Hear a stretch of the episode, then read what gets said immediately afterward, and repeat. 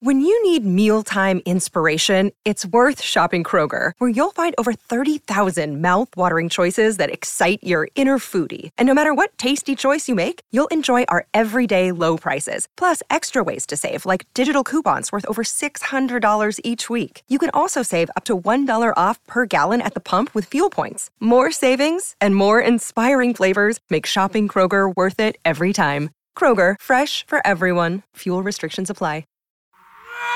Conspiracy Unlimited with Richard Syrett. Two people were in a car. They were driving at night, and they they had to stop on the highway because an owl plopped straight down, landed on the highway in front of them, was kind of flopping around like it was disoriented. And then, as they're parked there looking at this owl, they look up and they have a close-up sighting of a hovering UFO, a hovering flying saucer. Did you know you can now stream episodes of this podcast on your mobile device? All you need is my new Conspiracy Unlimited app. It's absolutely free and it's available for both iOS and Android devices. If you're a Conspiracy Unlimited Plus member, pay attention. You can now stream premium content from your mobile device. My free Conspiracy Unlimited app for iOS and Android Available from the App Store and Google Play. Get yours today and start streaming Conspiracy Unlimited on your mobile device. Conspiracy Unlimited with Richard Syrett. Pursuing the truth wherever it leads. Exposing evil and corruption and the secret machinations of powerful elites revealing the high strangeness beneath the surface of our supposed reality. Coming to you from his studio beneath the stairs, here's Richard Syrett.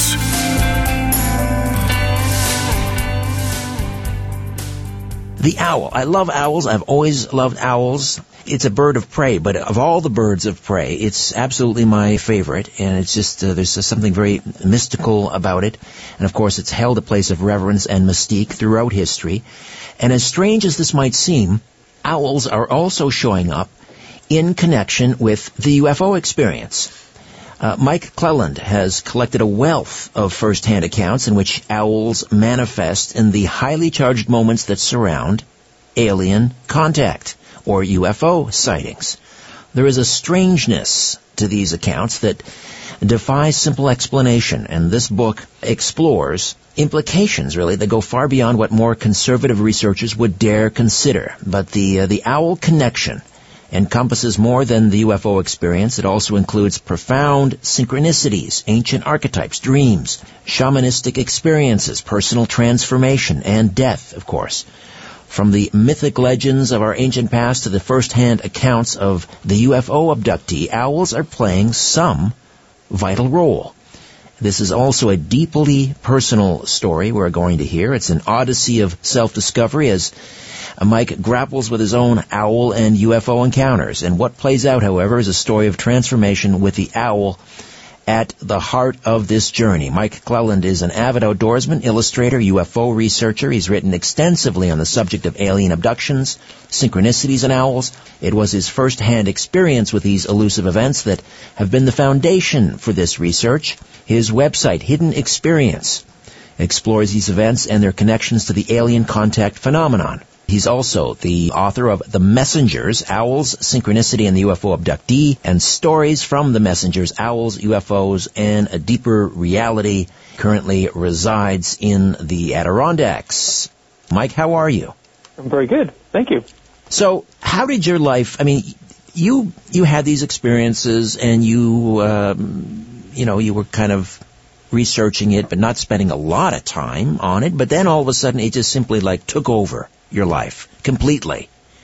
I mean, it well, that, your... once I started writing the book, it, it took over my life completely. Yeah, um, I had uh, I had a handful of events in my life, a handful of experiences that that happened. Most of them happened when I was much younger, and I was um, reading a lot about UFOs. I took it seriously. I had seen some things in my youth that you know that made me say, well, you know, if I've seen this, then I have to take these stories seriously. So reading UFO books became a sort of, um, you know, that was what I was doing in my 40s. So turn the back. I'm 55 now. So turn the clock back about 11 years. I was 44, and I was uh, living out west near Grand Teton National Park, and I went camping with a friend. It was actually a person I really didn't know that well, and um, just for one night.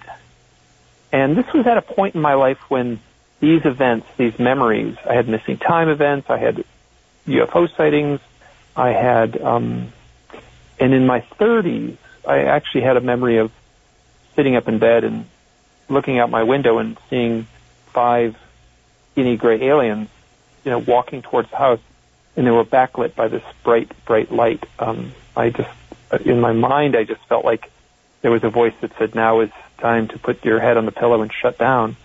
And that's exactly what I did. I, I, I didn't trust that memory, and I didn't even bother the next day to even look in the yard to see if there was any kind of footprints or anything. So, um, so that was the foundation. So that was sort of that was sort of boiling there. So you know you have the tea kettle on, and then right. just before it starts to whistle, you can kind of sense you know it's getting ready to whistle. And that's that was kind of my life at that point. I recognized that there was going to be a day I was going to have to look into this stuff, but I did not want to go there. I was ignoring it. I was denying it.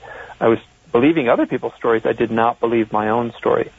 Um, but that all changed in 2006, I guess. That, that all changed in 2006. I was camping and there was uh, I was having a lovely conversation as the sun was setting, and uh, an owl flew over our head, and then another owl, and then another owl, and there were three owls, and they they flew above us and they landed on branches near us, and it continued until the sun went totally down, and we set our sleeping bags. It was a lovely, perfect night in the mountains. We just set our sleeping bags out under the stars and just slept that way. And so, looking straight up at the stars, the the stars would be blotted out for just a half a second as these owls would pass right above our faces close. And they were very quiet. Owls fly very silently. Yes. And in that moment, and I, and it, so then I, what happened was it happened, to have it happen once was pretty cool. Mm. We hmm. went camping, the same friend, her name is Kristen, we went camping four days later and the exact same thing happens, except this time the owls were even closer. They were on, landing on the branches right next to us. They were landing on the ground right next to us. I'm convinced they were the same owls. It was a completely different part of the mountains, but I'm convinced it was the same three owls. At the time, I didn't talk about it then, I'm talking about it now. I heard this voice in my head that said, this has something to do with the UFOs.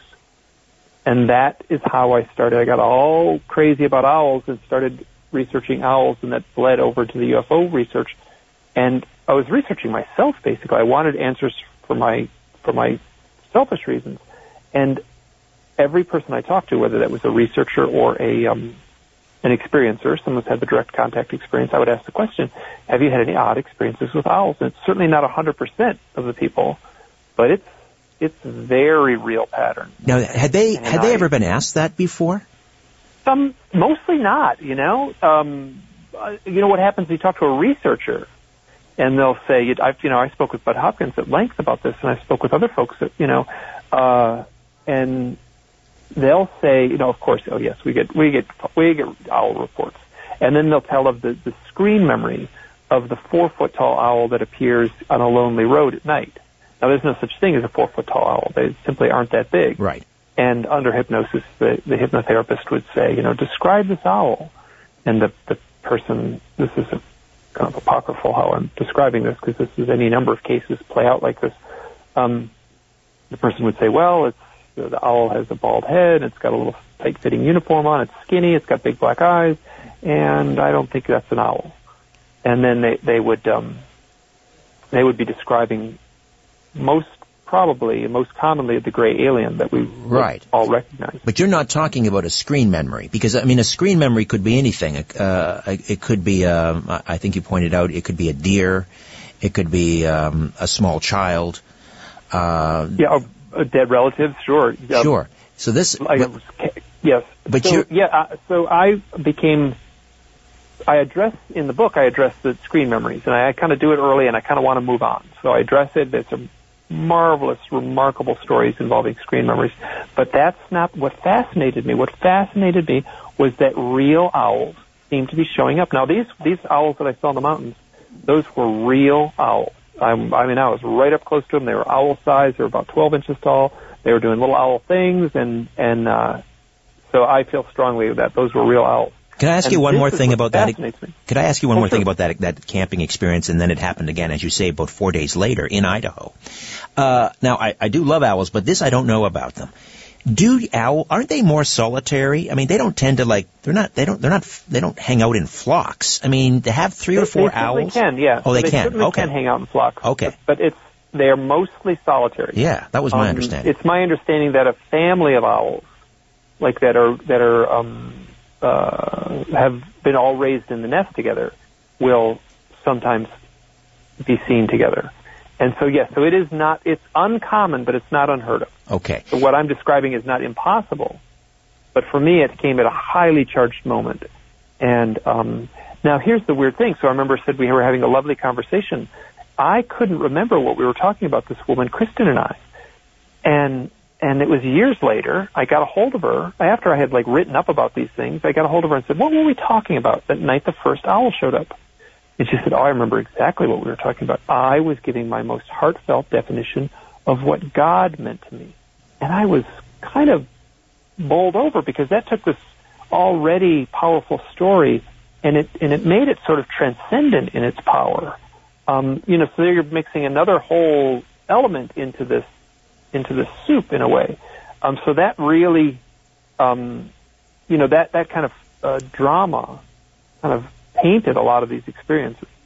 Right. And then after that, those two experiences in 2006, your uh, encounters with owls and the, the accompanying synchronicities really ramped up. I mean, to a, almost a ridiculous level, right?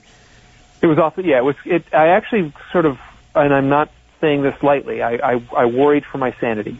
It was irrational how many owls I was seeing at extremely highly charged moments. I would be thinking something, um, uh, and, and owls would show up. I would be having a conversation with someone at a highly charged moment, and owls would show up. And and I was quite uh, like I was dismissing the ones I was seeing off on the side of the road. Like if it did, if it didn't mean anything, I was kind of like, okay, those don't count.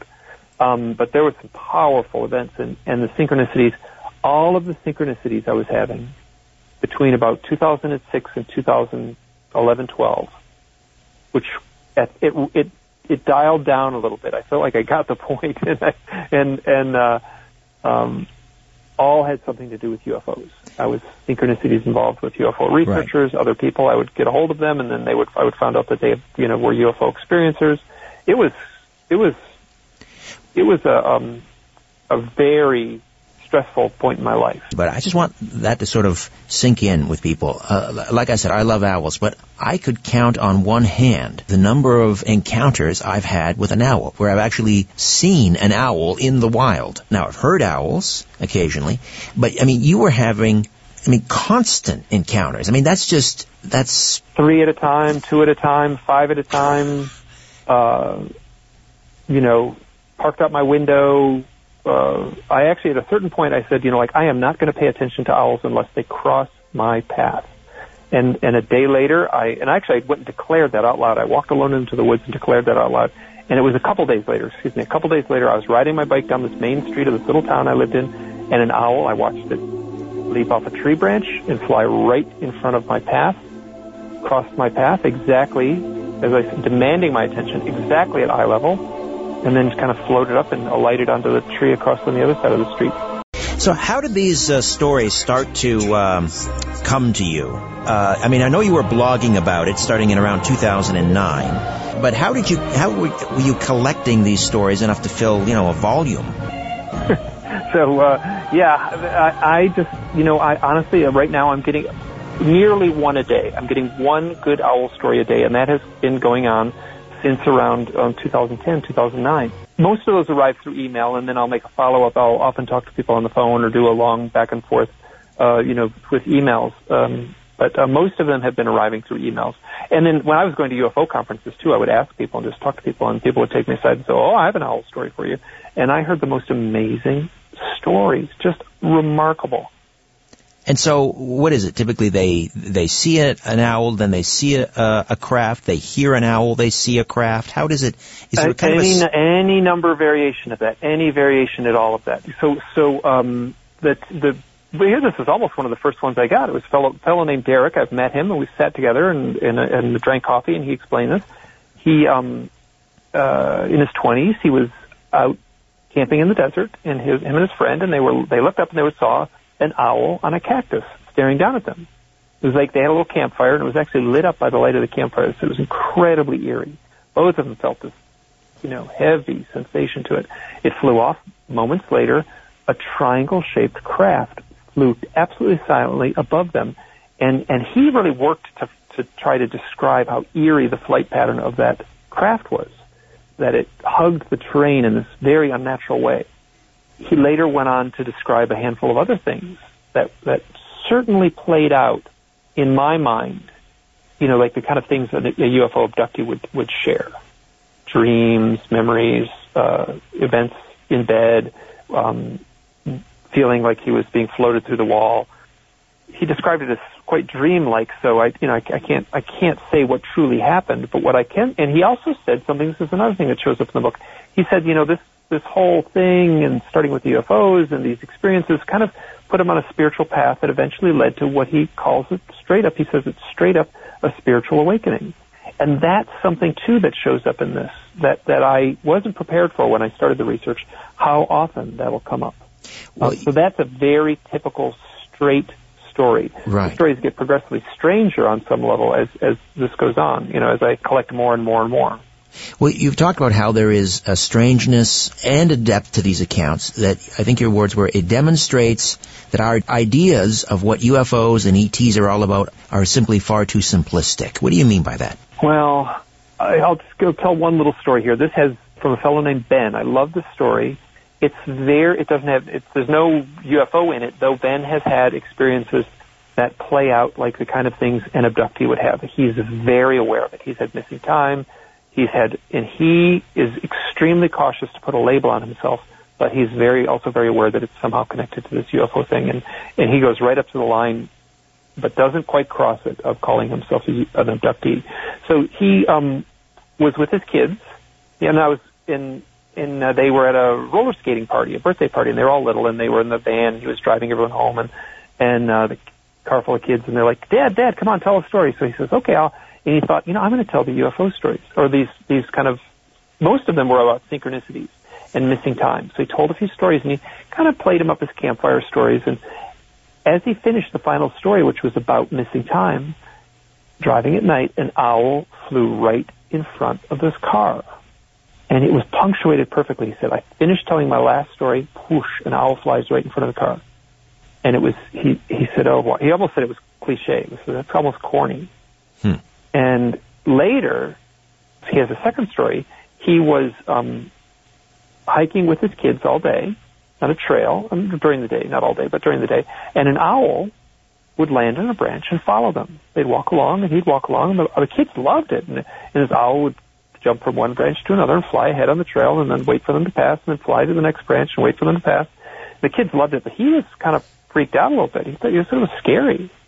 So he later that night, the same night, same day, says, "Okay, I'll come up and read you a story. Pick a story." And so they, they, the kids pick um, a story called "Say Boo." it's about a ghost who can't say boo. He's unable to say boo. He's lost his voice. So he, so you can kind of see what's going. Very simple little kid's book with pictures. It's Halloween. The ghost needs to scare people, but he go, he goes up to the cow and he can't say boo, so he goes moo. And then there's one point where he goes up to an owl and can't say boo and says who. And so he's reading the story aloud, and he reads the line. And the in the story, the Ben, the ghost's name was Ben, just like my friend's name is Ben. He reads the line, and then Ben looked up into a tall pine tree and saw an owl. Right then, the dog starts barking, and the dog's going crazy. He runs downstairs. He opens the door, and looks outside and there's nothing. And he looks up and right outside his door is a tall pine tree.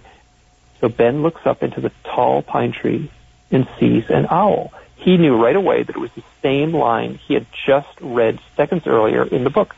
So in the process of, of making this book, right, so I had to go back and forth and back. Ben was great. So he was like, no, no, the story wasn't quite right. You got to change this one line here. It was a little more like this. And so we would work and work and work. His stories, all of like five or six paragraphs.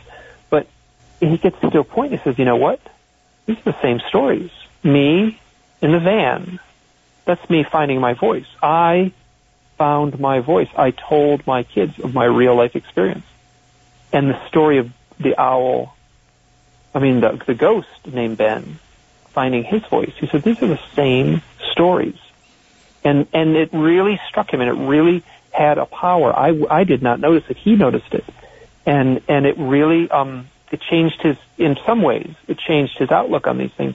That, that back and forth process in, in, in examining these two stories side by side and how they somehow mirrored each other. You know, my lovely bride, I call her the mighty Aphrodite. She's Greek. And when we go to Greece, we go to Athens, of course, and she's always finding um, owls, little uh, owls on T-shirts and things, because the owl is the symbol of Athens, because that was Athena's companion, and the symbol of Athena is the owl. So a couple of weeks ago, she's in a um, in a restaurant here, a business lunch, and she looks over and she sees this beautiful owl on a shopping bag. And it immediately caught her attention because we, she has this affinity for owls as I do, and she's in a Greek descent and so forth.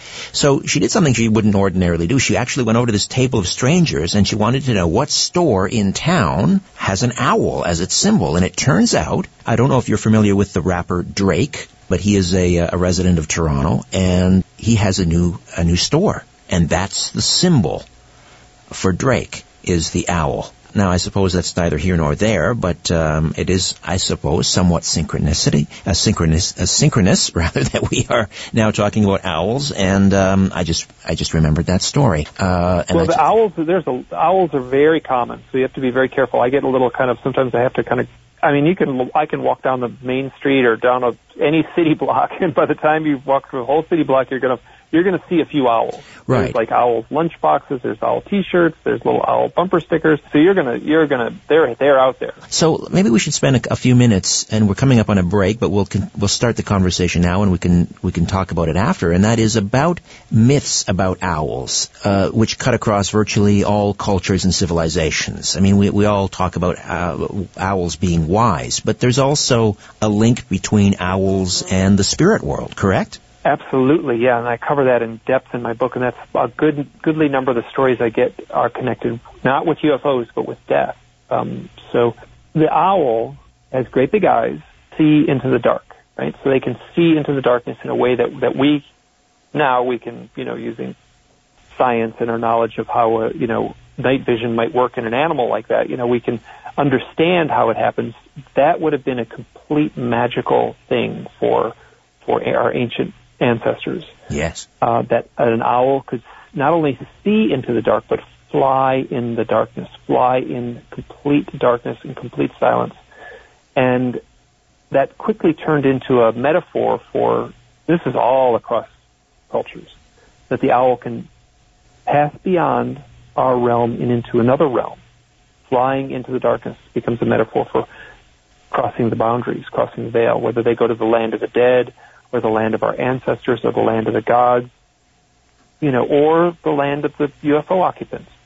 They, in the in the in the in the mythology in, in that sense, they have that ability. Um, then they have to return, and they return often with a message. And I cannot tell you how many, without any prompting. This is how the title of the book arrived. Really, in a way, is that so many letters they would just call, they would not refer to the owl. They would refer to, yeah, this owl showed up in my yard and it was really interesting and it came up at a certain time. And then the remainder of the letter, they would call it the messenger. And then the messenger sat in a branch and, and it just was happening naturally. And, mm. and that really struck me that this, these were not people, these were not, you know, people, they, they weren't graduate students of mythology at, at, uh, at a, at a Ivy League college. These were just people who happened to see an owl in their yard. Right, right. And there, are, there, of course, uh, the owl. You see them um, on totem poles. It is a totem. What? It's a totem of what? I mean, we, we talked about it being a messenger, but it's a. I think you described it as a totem of the initiate. What does that mean exactly? Well, I would almost say so. There's a couple ways to look at it. Now. I'm very cautious. This is the this is the core question of the book, or both books. The core question is why owls, right? So, so I'm wrestling with that constantly. I don't have a great answer. I can dance around it and come up with the some ideas. So if the owl, one one thought is that the owl represents the the initiation process right? So the fellow earlier I talked about, Derek, right? He sees an owl on a cactus. He sees a UFO. Later, he has a spiritual awakening. Traces it all back to that UFO sighting, which was also a UFO and owl sighting. So that is that announcing initiation? Is that the role of the owl? Right? I mean, is that what's what's happening? It's it's it's a very clean way to look at it. You know, it, it lines up. You know, the puzzle pieces click together nicely. Another way to look at it is the, the owl is the totem of the transformational process. And I feel that so seeing a UFO can change people's lives, right? Let me UFO, let me just uh, immediately Mike. confronted with with something that everyone says is not real, can't happen, and your idea of reality is forever altered. More of my conversation with Michael Clelland when Conspiracy Unlimited returns.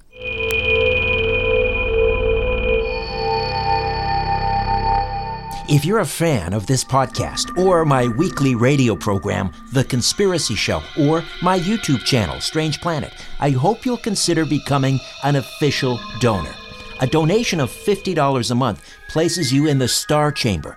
$20 a month is the whistleblower tier, and a donation of just $10 per month makes you a truth seeker. Any monthly amount is welcome and greatly appreciated. To become an official donor, go to patreon.com forward slash strange planet. Patreon.com forward slash strange planet.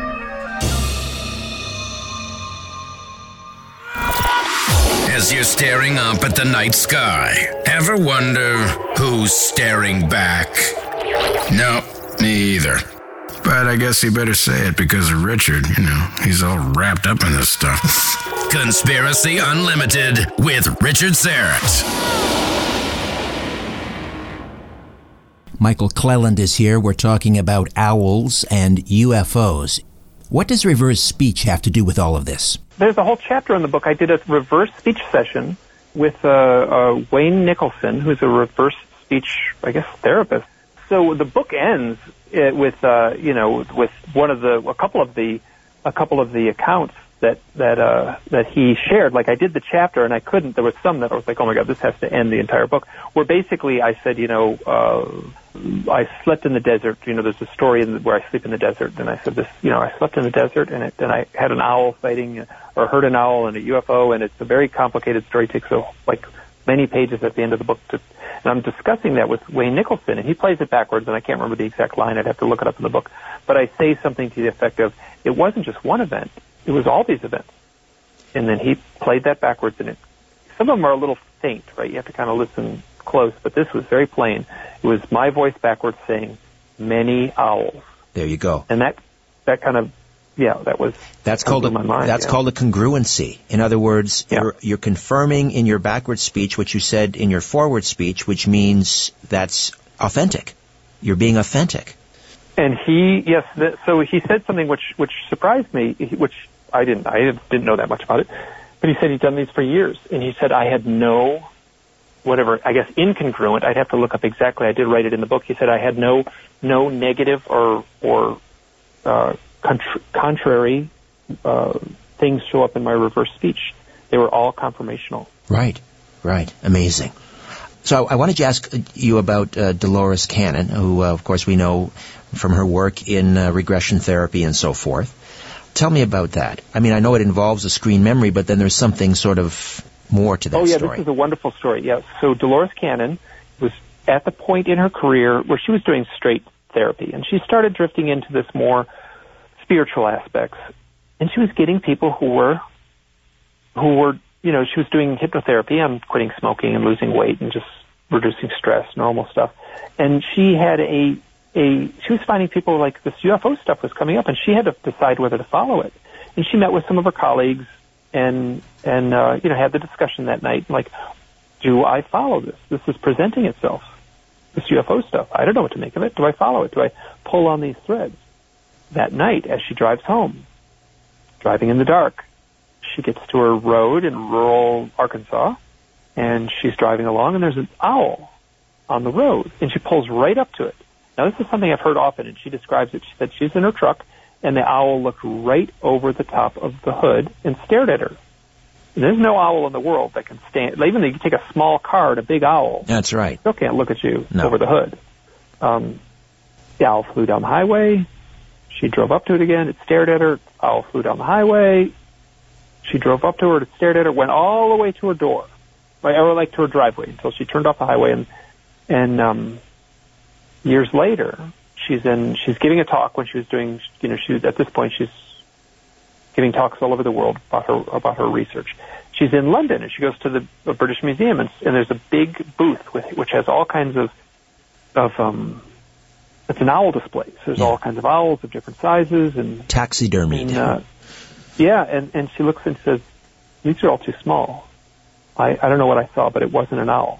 Now the important part of this story to me is that this was the night she had to decide on whether she was going to follow the UFO trail, which she obviously did. So this is that thing, this like that the to- totem of initiation, right? You know, Right. this is so this is a perfect example, but this it's playing out not as a real owl because there's she was seeing something that's too big to be a real owl. What happened? What actually happened? I have I cannot say. I can speculate and dance around it, but I but I truly don't know. Now here's a, so here's another little odd thing. So I had that written that story written up. There's a woman. She made it did a wonderful movie about synchronicities. She's making a documentary now. This is the problem with trying to tell these stories because you kind of got to every thread you pull on. You know, you unravel a different part of the tapestry. She was shooting owls in a uh, shooting video. She was shooting video of owl murals in the Mission District of San Francisco. So um, she sets the camera down as part of the doc. You know, she's the doc, and the camera. She didn't realize the camera was still going.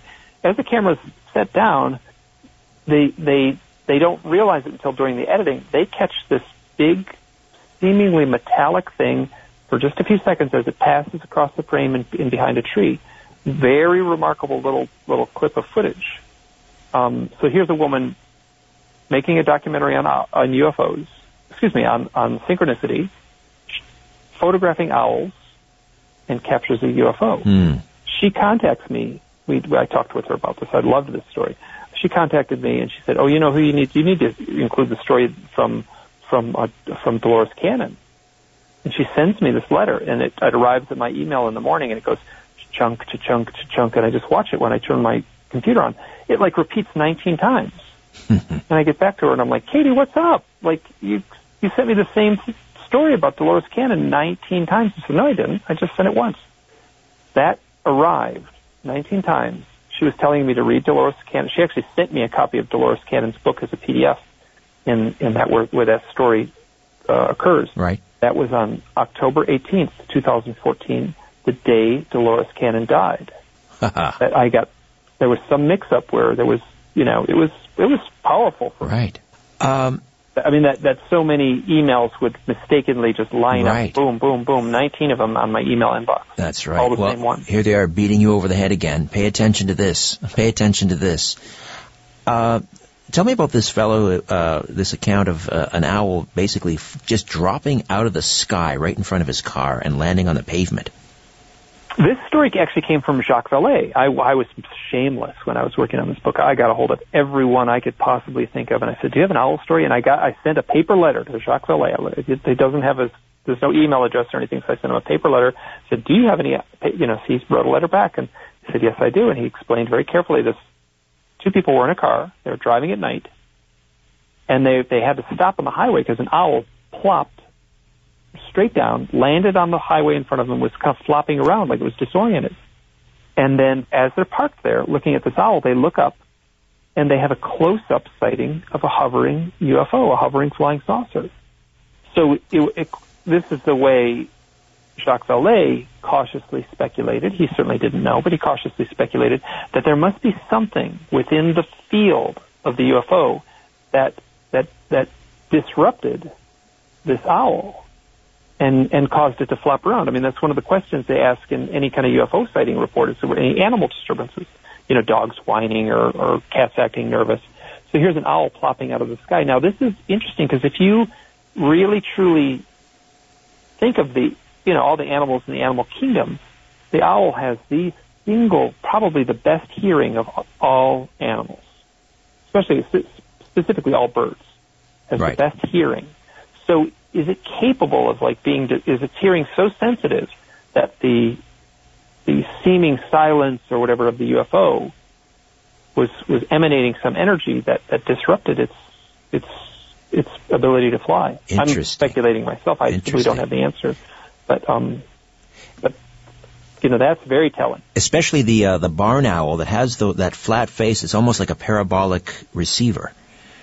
It's exactly what it is, and their ears are lined up very, very close to the edge of their. So, like our ears are on the side of our head, their ears are a little closer to the front of their face, so they can actually fly at night, and they can they can um, how would you say it? Where you can you can target, you can they can look and they can target the sound. So they where they look, they know exactly where they're looking, where the sound is coming from. So they have they can fly at night in the darkness, in flight, and hear a mouse on the ground. Mm-hmm. They, they are remarkable. I mean, never mind the UFO aspect. Just being in the presence of an owl, or I, you know, there's there's YouTube channels dedicated to to owls. Just being in the presence of an, of an owl is is a pretty remarkable, uh, intense experience. Never mind the UFOs. Um, yeah, yeah, and it's in owls. So both owls and UFOs are marked by their eerie silence and everyone uh, recognizes that. You know, like people will see an owl in flight and they'll go, "It was so quiet. It was shocking." And that's the same thing you hear in a UFO report. So, it's it's like, do you feel like you're getting close, but then, oh, that's not it. It's it, it's elusive, isn't it? This connection. I've given up I've given up. I'm, I'm at peace now with that emotion you're describing there. So it made me crazy for a few years, and now I just had to like sort of like throw my hands up and say, this will remain a mystery. I will not solve this mystery, but I can. I mean, I, there's something wonderful and seductive about a mystery, so that's fine. But I, but I feel like I can, I can try to paint a picture of or or create a mood with these stories because I think that's what they're meant to be almost is have that flavor and that mood. So we're not meant to find out the, the deeper meaning here. Well, we're certainly meant to struggle with it, I feel. I don't know if we'll ever find it out. Maybe someone, you know, who knows? There's you, you, you it depends on which way the wind blows, right? You know, on a Monday I have one idea, on a Tuesday I have something else, and and I'm completely at the whim of whatever the next story that that crosses my desk might be. Were you ever at a point where you, th- uh, and you can maybe share where you thought you had unraveled the mystery, but then you no. found out no, that's not it either. Not even no. no. No, not. I mean, I certainly the problem was much of my my initial was the mystery was well. There was certainly a point when I got to the, where I on, where I realized I had my own contact experiences, which I was denying like crazy, and that's that's the last 40 pages of the of the first book, The Messengers. Um, you know, me coming to terms with with those experiences that that uh, my, my confirmation experience, where it became confirmed to me. So I I I feel like I'm directly involved somehow. Don't ask me why, why and what it means, but but I feel certain I've had involvement with this with with the you know, what we'd call abduction. Well, what would, um, you know, if you were to go to um, a shaman, uh, and just, rem- you know, never mind the UFO aspect, just your encounters with owls, um, what would a, what would a shaman say? Well, that's this is that that's what I try to address in this in the books. I, I they, the way I say it is I have to take off my UFO investigator hat, push it aside, and put on my shaman hat, and ask the questions the shaman would ask.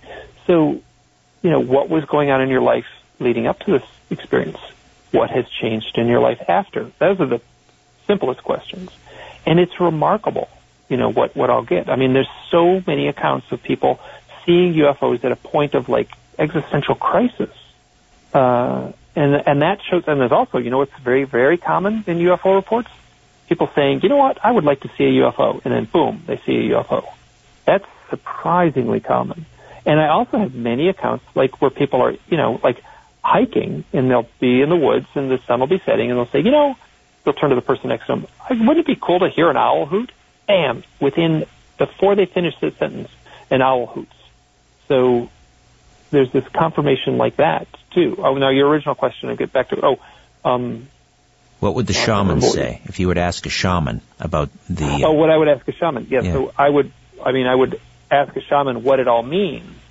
And I mean, I mean, I don't know how. I've actually, I actually have asked some shamans, and and that's just one of the questions. This is the answer I got from uh, from um, um, David Weatherly, who's an author, and he's the author of the book The Black Eyed Children. He is also a shaman. He does not talk about this much. He does. He's public about it, but it's but he's got kind of a two personas, and one is the author of paranormal books, and the other is doing shamanic work. And I asked him, "What is going on with all the owls?" This was at the point when I was going, I was losing my mind seeing some of the owls. I said, "What is going on with all the owls?" And he said, he said it to me privately. He said, "It sounds like a shamanic initiation." Hmm. Had he had owl experiences? He had the best owl experience. he is doing UFO research and paranormal research, and he's going to a house where there's the mom at the house is saying that she's been having a lot of UFO sightings and it's playing out like UFO contact. So he pulls up to the house in his truck. He's parked out front, and he's got his uh, portable uh, handheld recorder in his hand. And he's putting fresh batteries in because he's going to go and interview this woman. And he's looking down at his, putting the batteries in in the front seat of his truck, and then there's a gentle thud right in front of him, and he actually feels the car like dip down, like there's a weight on the car, and he looks up, and there's an owl that has landed on the hood of his car and is staring at him in the eyes. So, so this is a shaman at the house of someone who's having UFO contact, and they they have an owl land on their on their car and stare them in the eyes upon arrival. Announce initiation. So now another one. Here's another story. So I so David is a friend of mine, David Weatherly, and he's a shaman. And so I've like I wrote a lot about shaman in the very first like long essay that I wrote, which would have been back in 2013, I think. So I I said, I don't, I'm not a shaman. What do I know about this? So I, I sent it to him and said, can you review this and just make sure I'm not talking out of my, excuse me, talking out of my hat? And he said, sure. So gets back to me a couple days later. Says, you know, here, a funny thing happened as I was reading your essay. I'm at my desk, I'm reading your essay, and this like flip flip, this thing flies past the window. And I look out the window, and, and on the tree branch right out my window is an owl. And I said, how long have you lived at that house? He said, 22 years. How many owls have you seen? Oh, I've never seen an owl. so you are reading my essay. A shaman is reading my essay about owls and shamanism. This is what I asked him to read. And you see an owl out your window. Mm. I said, yep. Now, uh, unravel that. This is this is what I'm saying. Like, it is not as simple as little aliens in a metal spaceship coming here from another galaxy no. in order to somehow study us. Something more elusive and more playful is at hand. Maybe we should do an experiment. Uh, everyone listening tonight, I want you to uh, say to yourself, I want to see an owl tonight. Let's see what happens. If you see an owl, if you hear an owl, why don't you shoot me an email? Mike, I've enjoyed this thoroughly. Thank you so much. Thank you. It's been a delight.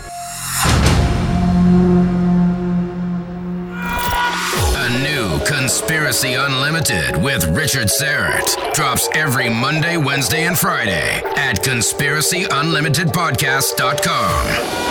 Blow your mind. That is all for now.